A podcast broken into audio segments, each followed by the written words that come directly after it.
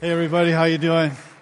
So everybody okay? Everybody good? You alright? You alive? Alright, good to see you.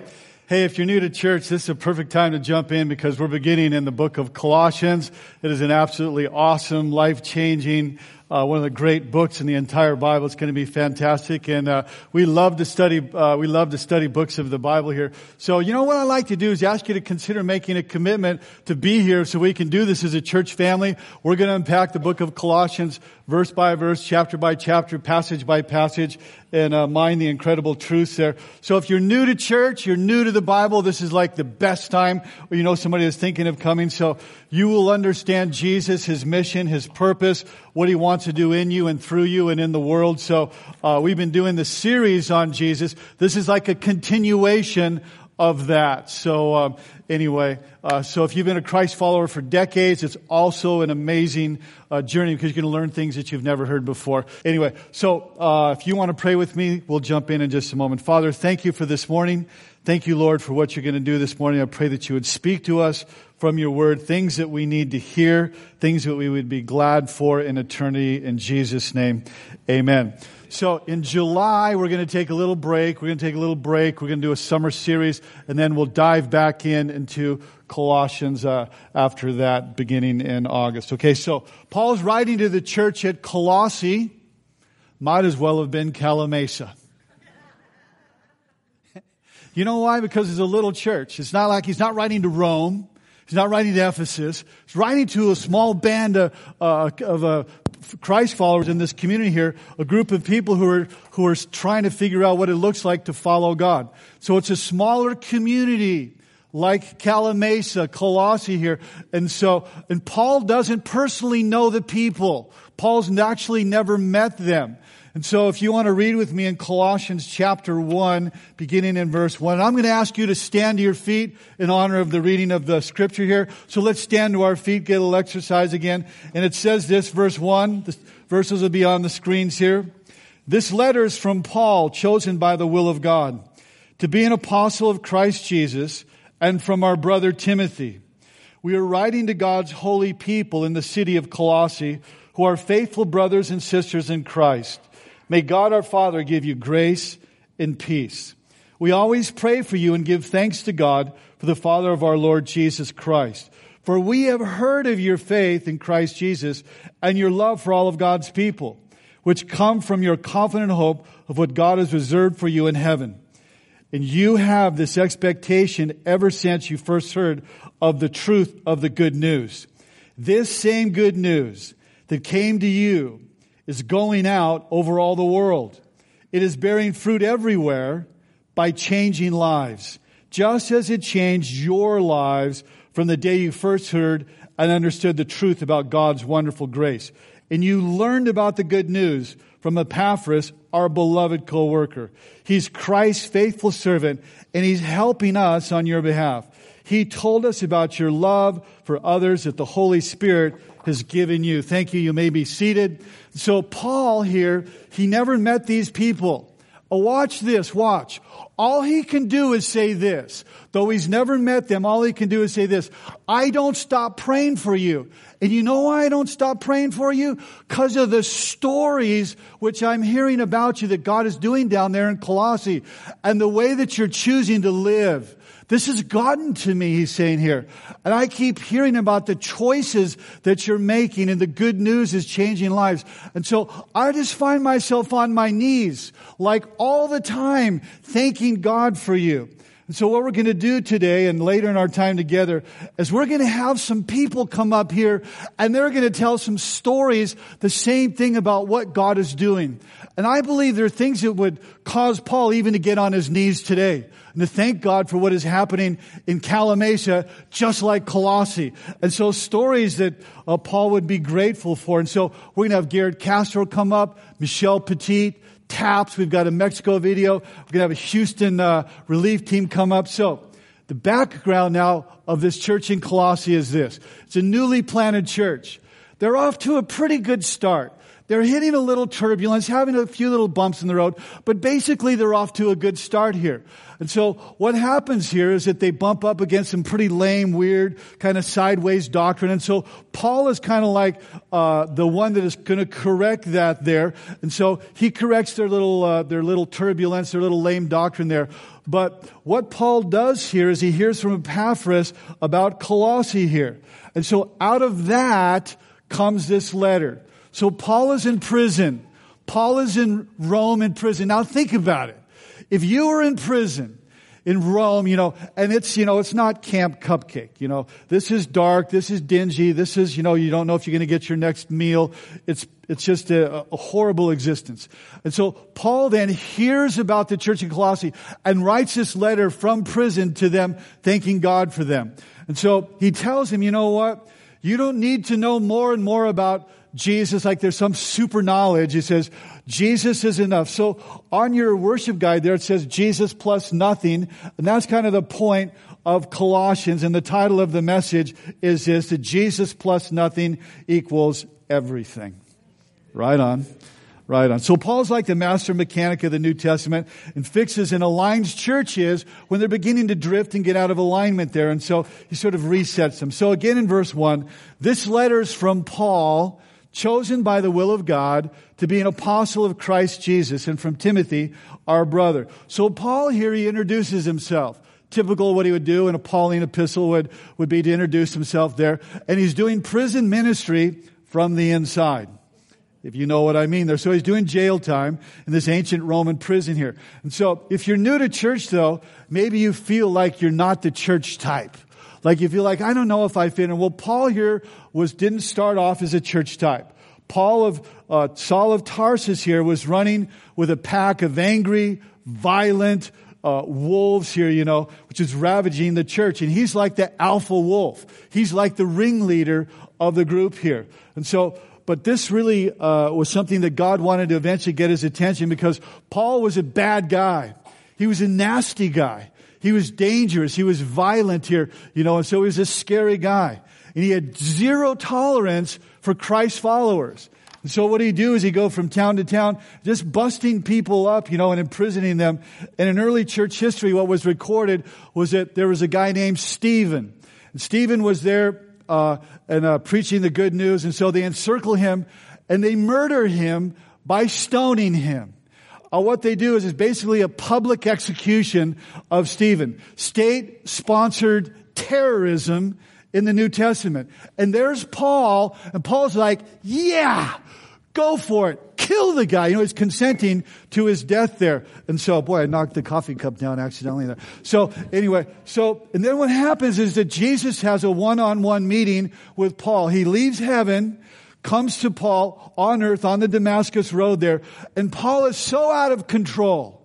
He's got so many issues here that Jesus then schedules a one-on-one appointment with him on the Damascus road, knocks him down, you know, uh, begins to confront him there, blinds him, and a radical change happens in his life. Radical change. And so it's like uh, Osama bin Laden becoming a pastor. It was like that dramatic. It's like from jihad to Jesus. I mean, it's just sweeping what happened, you know. And so when he would show up uh, to meetings, people like, you know, uh, we don't really know if we want to be around Paul there. You know, he's a pretty violent guy. And so uh, what happens is he radically transitions from hating the new way, these Christ followers, to then loving them and starting churches. He goes from murdering them, you know, to, to doing like funerals, you know. So this sweeping change in his life here. And he ends up writing books of the Bible. You know, he writes like 13 books, you know, maybe 14 books, uh, of the Bible there. One we're not sure about. But anyway, Hebrew. So, but he arguably is the most influential Christ follower in all of history here. So he's under the tutelage of the great, uh, first century rabbi Gamaliel there, and he's tutoring him. And the one thing he said is, I can only, I can never get this guy enough books. He was brilliant, you know. He was like Harvard educated of the day, you know, had an academic pedigree that was off the charts, has this towering intellect, and he's brilliant with a great heart for God there and really, really smart and this indomitable will. And so that's Paul. So now what happens because of his radical change is the old homeboys and the Pharisees and the Sadducees, all they could not stand him. So now the mobs are after him. Now the mobs want to kill him. They stone him. They flog him. They beat him, you know, and so uh, they leave him for dead. He's shipwrecked and all. And so this, out of this um, background, comes this story here. So this is a letter from Paul, chosen by the will of God to be an apostle. Out of that background, God chooses him, the least likely candidate to be a Christ follower, becomes a Christ follower.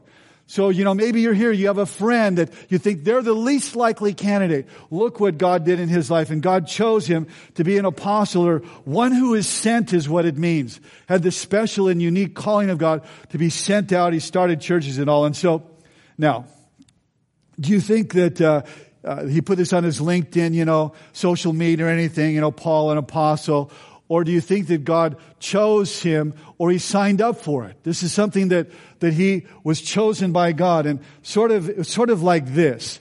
Is it, it was like, God has chosen this life for you and then you choose to live this life. If you're a Christ follower today, that's really how it is, is it you are called. And God calls you, He chooses you to live this life, the life that He's going to call you to choose. But you have to choose then to live that life. So you have a choice there. And so he says, chosen by the will of God. He was certain that this was the will of God for his life. I mean, how else do you hang in there when you're having the snot beat out of you, left for dead, shipwrecked and all that, and you get back up and you do it again? You know, so anyway, so in your notes there, God wants you to experience his will for your life. Now I want to say a few words about that. Because see, sometimes God's will is not always clear to us you know, God's will is in His Word, you know, but sometimes you think, well, how do I sort that out here? I think one of the ways that you experience God's will is this way. You begin to have a burden. You begin to have a passion. You begin to grow a heart, a deep stirring, kind of a, an inward pull, sort of a sense of purpose. Maybe it's for a people. Maybe it's for a, for a, a purpose there. But your heart begins to sort of be pulled in a certain direction there. Maybe for a certain people a certain cause there. Maybe it's, you know, to serve at-risk youth or help marriage or, or to help children or kids or students or marriages or children or orphans or to go somewhere to do something. But it's this pull on your heart there. Maybe it's to teach. Maybe it's to, you know, be a part of a creative team or, you know, but your heart then gets stirred there. And oftentimes that's the will of God there. You know, the calling of God be, being stirring your heart and causing you to lean in a certain direction there. And so he says, chosen by the will of God to be an apostle of Jesus Christ. And so Jesus claimed to, to do things and to be things that no one else ever claimed to do or to be here. And so more books written about him, more songs sung about him, more people, a few billion people claim to follow him today. There is no one like him. And so, and he says in Timothy, and from Timothy, our brother. So now check this out because I think this is very important. And I think that this is something that we really need to get a hold of. Many of us, you know, uh, you really need to get a hold of this. And so he says from Timothy, our brother. Another place it says, Timothy, my true son in the faith here. So Paul then, spiritually, he adopts Timothy here. And it shows his heart, his heart for the next generation, his heart for Timothy here. And he says, I'm going to be like a father to you, and I'm going to love you. I'm going to care for you. I'm going to guide you and invest in you, and I'm going to help raise you up in your calling and in your journey there. And so the church then as a family, we have kids, you know, grandkids, adults and all. And that's what a healthy family looks like. Not all senior saints, not all kids, but a plurality of generations there. And so people need, we need these kind of relationships to win at life. I would not be here today with you if I didn't have this in my own life. If I didn't have mentors in my own life. Paul's who were a Timothy to me. Then the time comes where you, Paul, get to be a Timothy uh, get to be a Paul to, to someone else here. And so what they do is they give you wisdom. They give you their life. They share their life with you. And so, uh, and your Timothy then receives this blessing from you. So he uses a Paul to guide, to mentor, to help, to educate, to instruct there, uh, to help him. And now, not only that, but watch. This is what a mentor also does. A mentor frees you, or a mentor emancipates you from poor judgments, from poor decisions, from going down the wrong roads, from clouded futures and things like that. So this is what Paul did for Timothy. He emancipated him. What he did is he said this, Timothy, because Timothy had problems and issues. He said, Timothy, God hasn't given you that, that spirit inside you of fear, but of love and of power and a sound mind. So what he was, he was freeing him from this bondage that he had of this fear. See, that's what a mentor can do for you. That's why you need a mentor and you need to be a mentor to someone else. So about uh, a couple weeks ago, I'm in this kind of mentoring relationship with a, with a young man. And he says to me this. He says, well, he's trying to figure out what to do career wise. And he says this. Well, you know, my philosophy of life is this. I choose the path of least resistance. I said, you what? I choose the path of least resistance. I said, that's stupid.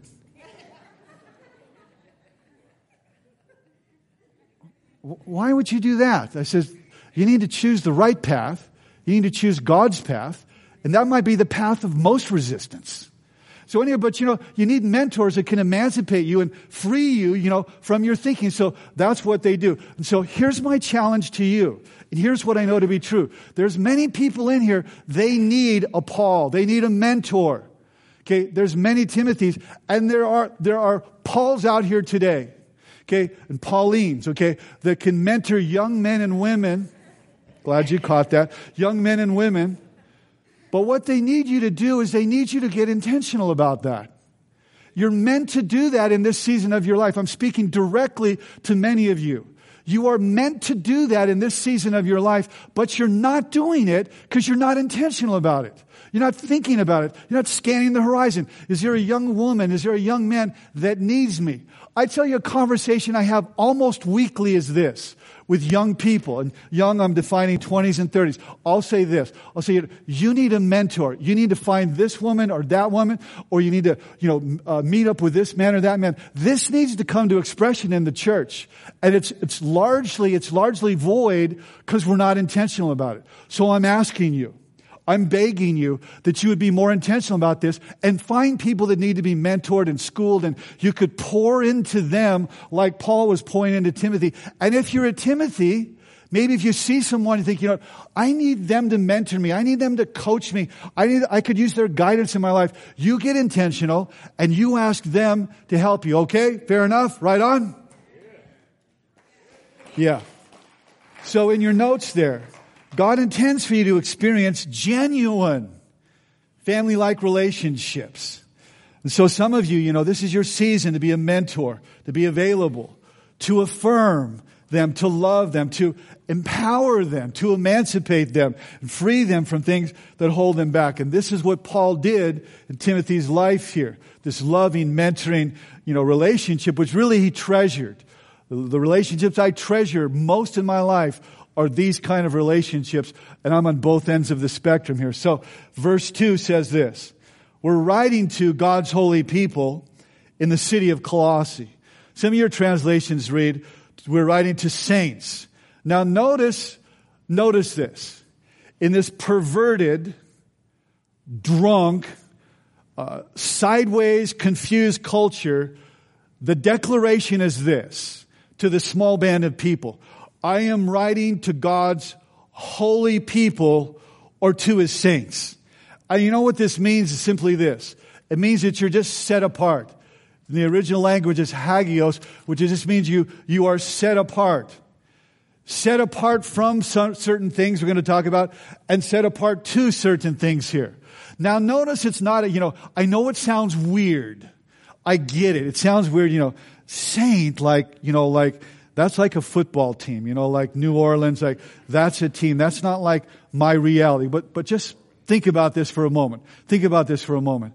It says you are God's holy people. And so you are a saint. So watch, watch. This is your identity. This is who you are. It's bestowed upon you, not that you earned it. Well, I, am not a saint, you know, I still sin. Yes, you occasionally sin and that's, that describes your life, but that's not who you are. That's not your identity here. It says, you're God's holy people here. And so it's something that you receive. Now, here's why it's so important that we get our identity right. This is why it's so important. Because you live out of your identity. As a man thinks in his heart, so is he. That's who you are. You live out of your identity. So if you stay trapped and you stay stuck in old identities, which it's really not you, it's not who God has spoken, the words God has spoken over your life, but if you stay trapped in that, you'll never, you'll, you'll be in bondage to it and you'll never like live your Godward identity there. And so God has a, a new identity for us. So if you're a Christ follower, says, look, you're God's, you know, holy people that he's separating to himself. So what is he separating you from? Well, you know, an empty life he separates you from, you know, dead end relationships. He separates you from sin there, you know, from darkness, you know, the thing's going to wreck your life there. He separates you unto his, you know, a special purpose, God's service. And so in your notes there, God separates Christ's followers, you know, to live for Him. That's what He's separating you for as God's holy people. So, um, you're as a saint. Now, I get it again. I get it. It's not going to be on your business card, you know. Uh, I fix pools, and I'm a saint, you know. Um, hey. Uh, welcome. Yes, I'm God's holy man. Yeah, yeah, I get it. Okay, I get it. So I, I understand the world we live in it. And so, but watch. This is what God does. When you become a Christ follower, He announces that you have a new identity. And what it does is it changes your story. It changes your story. And I think what can happen is then you live in, in, in with a, with an, a vertical, a, a, a godly identity there. And so now you are God. So He gives you in your notes a new identity. God gives you a new identity when you become a Christ follower. Now you have a God centered identity. Now you are His son. Now you are His man. Now you are His daughter here. Now you're part of God's family. And watch, it shapes your life. This will shape your life here. And what it does is it sets a new script for you wherever you're at in your journey, if you receive really your, your new identity, it will set a new script for you. Because watch, I told you that we live out of our, our identities. Let me show you how. You live out of the identity of like, I'm an athlete, uh, I'm a reader, you know, I'm the successful one, or you may think, you know, I'm not successful, and uh, uh, I'm a rebel, you know, or someone told you that you're a rebel. Then you can live out of that and like, but God didn't speak that over your life, you know, but you live out of this old identity here. Uh, I'm damaged goods. How many, how many people you've heard say, I'm just damaged goods? And that becomes their identity. Then you know what? It shapes their life. Then they go after relationships which are abusive or dead end relationships because, you know, I'm just damaged goods. So you see how damaging it is to us? So we really have to get the, the new identity. I'm a loser. God didn't say that. God didn't say you, maybe your parents said that or a friend said that, but God never said that. And so we have to get the new identity. I talked to a gal a couple, a couple weeks ago and I, I, I uh, was just chatting with her and she said, uh, I asked her about, you know, uh, when, when she was, uh, uh, her, her schedule, and she began to tell me about her schedule. And she said, well, see, I'm a stoner. She said, about 20. I said, how old are you? She's about 23. And I said, how long have you been a stoner? And she said, since I was a teenager. I said, and you have a job? She goes, yeah, I just, you know, um, you know, I smoke, you know, marijuana and I do, you know, drugs and stuff, but I do it after work. I says, and you're, and you're able to maintain your schedule? She goes, yeah, yeah, I've learned how to do it, but I'm a stoner. And she said that multiple times to me. I'm a stoner. And she was living out of the identity, I'm a stoner. And it shaped her whole life. You know, uh, when she, what she did when she got home and her diet and it was all shaped by, I'm a stoner. So see, it's so important that we get our identity right, that we get our identity right with God. You are God's man. You're not who other people say you are. You're who God says that you are. And so, uh, right on. I'm telling you, this identity will shape your whole life. It'll shape you, you know, uh, as an employee. It'll shape you as an employer. It'll shape how you parent. It'll shape how you date. It'll shape how you relate here. It will. Right on. Cheers. It'll shape how you date and relationships, baby. And so I have a question for you though. I have a question for you. Do you think that there might be somebody here this morning that you have lived out of an identity that God didn't give you? Have you ever done that? Yeah, the speaker this morning has done that. I've lived out of an identity that God didn't give me. So God had to work that out of my life that I could have a, a, a God-centered identity. And so it says here again, how do we become God's holy people? Okay, it says it to, uh, it says to God's holy people in Christ. When you're in Christ, you get the new identity. Notice it says in Colossae, Uh, in the Roman Empire there, not Rome, not Ephesus, not the big boys, but the perverted, drunk, confused America 1.0. That's who he's writing here to. Not the famous city, not the, you know, vacation destination. He's writing to Calimesa, California, all right? Right? That was funnier, and I don't care what you think. So, it's a small town, just a small town off the interstate is what, really what it is here. And so, God wants, just wants you to see this. Yes, God works in Rome, in LA, in New York, and in, in, uh, in big cities, but God here, the, He's working in a big way in a small place here. God works at big and small places. And I love that about Colossae because it is the smallest and most insignificant place that he would ever write to, but writes the most significant uh, letter here, one of the most significant uh, in the New Testament. And so, and to the faithful brothers and sisters in Christ. Verse 2. Congratulations, you made it through verse 1. So, verse 2 says, and may God, I'm going to speed up a little bit here. So may God our Father give you grace and peace. So watch. This is God's heart. The heart of God the Father is this, regardless of what your father was like, is to give you grace to live this life. And because of His grace, you get peace with God here. And watch. The life with Him, it's grace based. You don't deserve it. You know, uh, it's not performance based. Think of that. Every, every other relationship, everything you do in your life is performance based. You go to work, you got to perform. Okay, uh, you, you, if you don't show up on time, you know you get fired. But see, with God, it's not performance based; it's grace based here. And so, and because of His grace, we experience this peace with God. And so, verse three, we always pray for you, and we give thanks to God, the Father of our Lord Jesus Christ. So think about this: it's dark, it's damp, it's cold. You've been thrown in prison. You don't know where your next meal is coming from. You bow your head to pray. And what do you pray for? That you'll get to eat your next meal for safety, for deliverance, that you're not going to lose your head there, maybe a decent meal. What do you pray for there in this, this uh, hell hole that you're in now? Paul talks to God about a group of people that he's never seen. Stunning, really. So he asks God to give them several things spiritual understanding, fruitful lives, strength and patience and joy.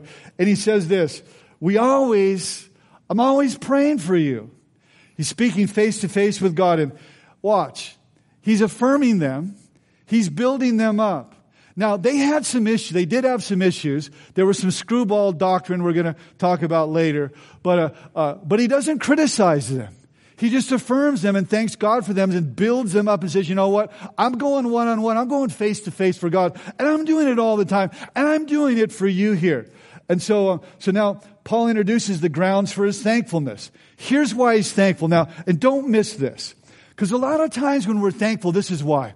Well, all the blessings in my life, and thank God for my wife or my husband or my kids or my job or my house or, you know, and we thank Him for all the blessings but really they're kind of all, and it's good to thank Him for those things, but they're all the kind of the horizontal, earthbound blessings. But watch what He thanks God for.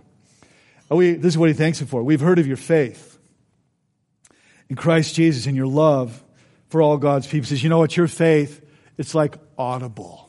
Like I'm hearing about your faith here in prison. It says, which comes from your confident hope of what God has reserved for you in heaven.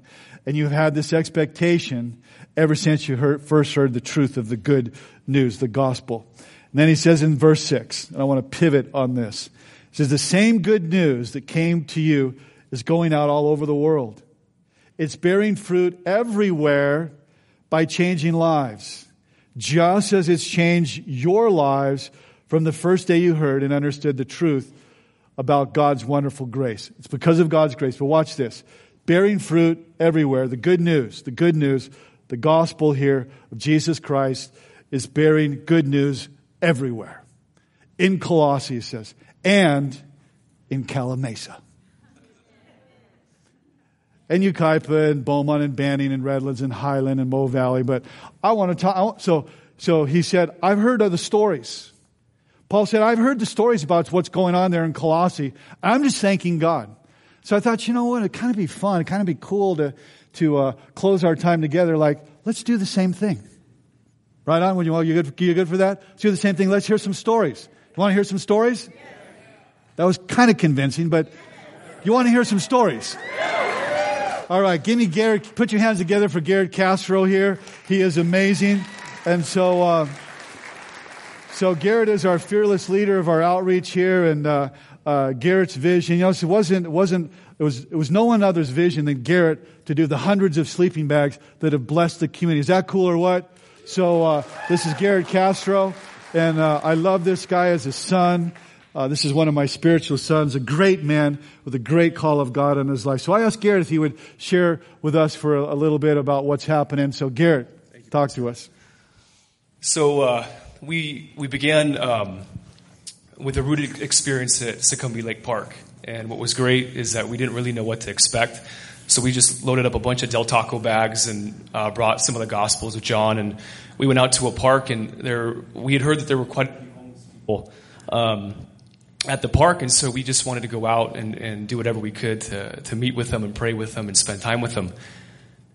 And the first time we went, God called us to keep going back, and to keep going back, and to keep going back, and it got to the point where. Um, we basically loaded up a barbecue and and and we were able to get clothes and and everyone at Sanctuary, all the clothing donations. We have had tables set up and hygiene kits and everything there for them.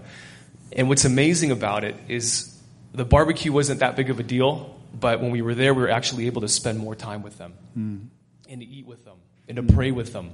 Mm. And it got to the point that we actually were there for two hours, three hours, and not only are we are we able to to spend time with them, but just being there and eating with them and sitting with them and spending time with them has been one of the most rewarding things that we've seen. Mm. And last time we went to the park, it was pretty profound because um, they've actually invited us into their community.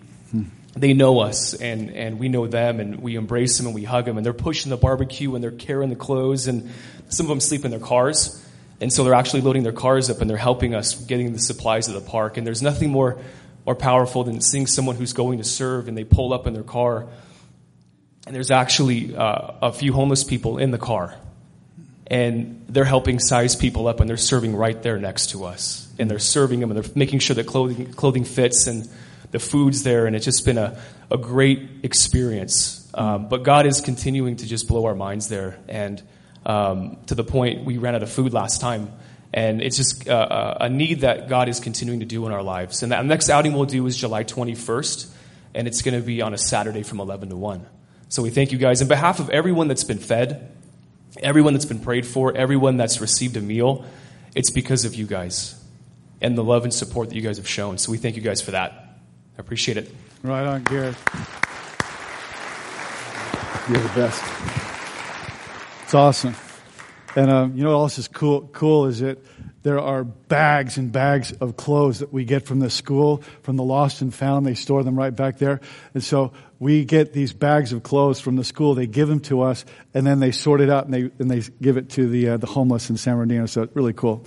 Thank you, Garrett. Um, so hey, we have a video we're going to show you of uh, what God is doing in uh, Mexico. We did a loft house build, and we're going to do another one in October. And so check out this video.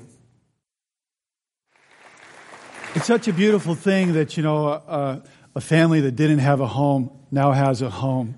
And so we can't do that for everyone, but we could do it for the one. And so anyway, so God is blessing and bearing fruit everywhere by changing lives. So this week, uh, we're going to send a team to Houston and I'd like to ask them to come up. So uh, come on up, everybody. Put your hands together and welcome our Houston relief team. And so when Hurricane Harvey, when Hurricane Harvey, come up right up here. Uh, where, yeah, come up here. Uh, yeah, stand right here. Stand right here. So um, and face that way. And so when Hurricane Harvey hit, uh, one of the things we said as a church is that we're not going to wait to be asked to go. We're not going to just sit on our hands and wait for somebody to ask us. We're going to pray, we're going to give, and we're going to go. And so uh, this team here is going to be going, uh, and I just love this is our biggest team that we've ever sent. And I want to point out, by the way, all these ladies here that are going to be going as part of the team doing reclamation and building and helping. Bobby Jean has been this is your third third time, Bobby Jean. Third, Bob, give it up for Bobby Jean. Been three times there. So, um, but. Uh, we have uh, got a young guy going, and so this is going to be a great team. But anyway, I just wanted you to see them uh, so instead of just saying, "Hey, we're sending a team." I wanted you to be able to see the team and experience the team. And we're going to pray and bless the team. But uh, I'm so grateful to all of them uh, sacrificing their time, going to Houston, uh, representing Sanctuary Church, bearing fruit from our little community here uh, and changing lives, blessing lives in Houston. It's awesome. Just awesome. So let's pray for them. Father, we pray for our Houston team. We pray you'd bless them, pray you'd empower them. We pray, Father, for a great experience as they would be there in Houston, ministering to the people there in that city and helping to rebuild the city. We pray this in Jesus' name. Amen and amen. Houston team, give it up for them. Yeah, all right. Thank you guys. Bearing fruit everywhere. We're bearing fruit everywhere. Paul said by changing lives. So I wanted to ask Taps, because uh, Taps is going to go back to St. Joseph's. Taps, our, our, our, resident worship leader. Taps, where are you? So uh, there he is. Give it up for Taps. All right. So I want you to put your hands together. If you appreciate Taps, put your hands together.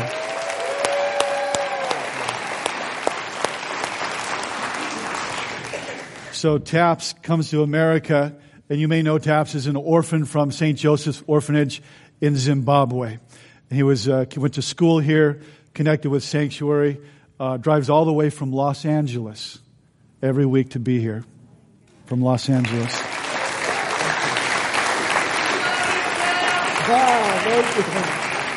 So Taps has been our worship leader for a long, for many years, and we are greatly indebted to you, Taps.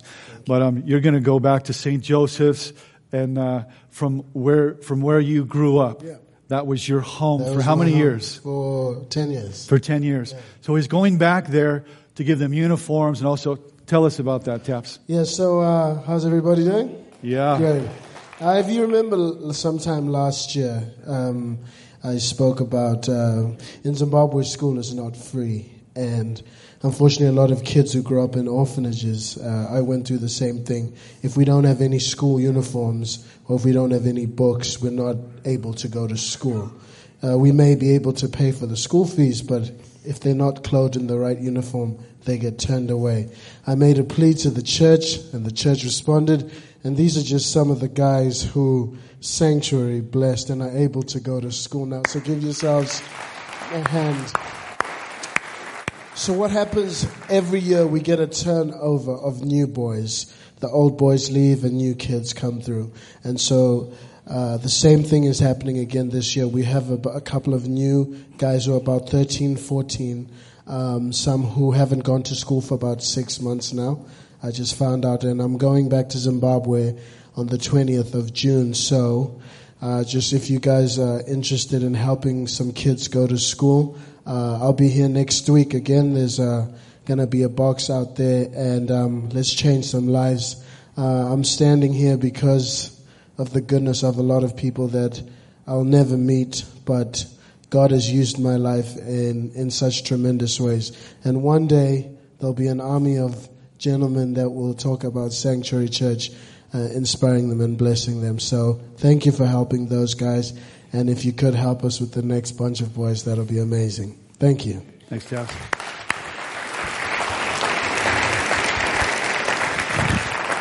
And so bearing fruit everywhere by changing lives. So I also, lastly, I want to call up Michelle Petit. Come up, Michelle. And uh, Carl and Michelle do the couples ministry. And so she shared with me a story and our staff and um, about uh, that, something that happened with a couple. And I just asked her if she wouldn't mind sharing the story. And so, Michelle. So God is giving hope to marriages at Sanctuary Church. I was talking to one of the ladies that went to the last um, real marriage class, and she said, I was done. It was over. I was out. And she said, and my husband was thinking that we should go through real marriage, and I wasn't really on board for it. And she said, then she walked outside, and I was standing at the guest services, and I said, Why don't you guys do real marriage? I've seen a lot of lives change through mar- real marriage. And she says, I took that as a, a um, sign from God that we needed to do it. And when she did it, she, she said that it changed her marriage. They forgot to be friends, and now they're friends. And I said, "Would you get rid of him now?" And she said, "I would never get rid of him. We're best friends, and we are we're enjoying our marriage again." And so God is so good, and I want to invite all of you and let you know that there's hope in your marriages and that He can change that. Mm. So, and He is changing it. Mm.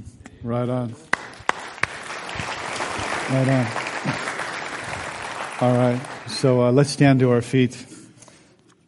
And Father, thank you for what you're doing. Thank you, Lord, that you're bearing fruit everywhere, still today, not only in Colossae, but in Calimesa. And you're changing lives. And the work that you're doing, you began then, continues now. Father, I pray you would bless us as a community and that we would find that new identity in you. Father, that we would find our calling, that we would realize that we are your sons, your daughters, your people. And for such a time as this, you would use us to make a difference in our community in Jesus' name. Amen.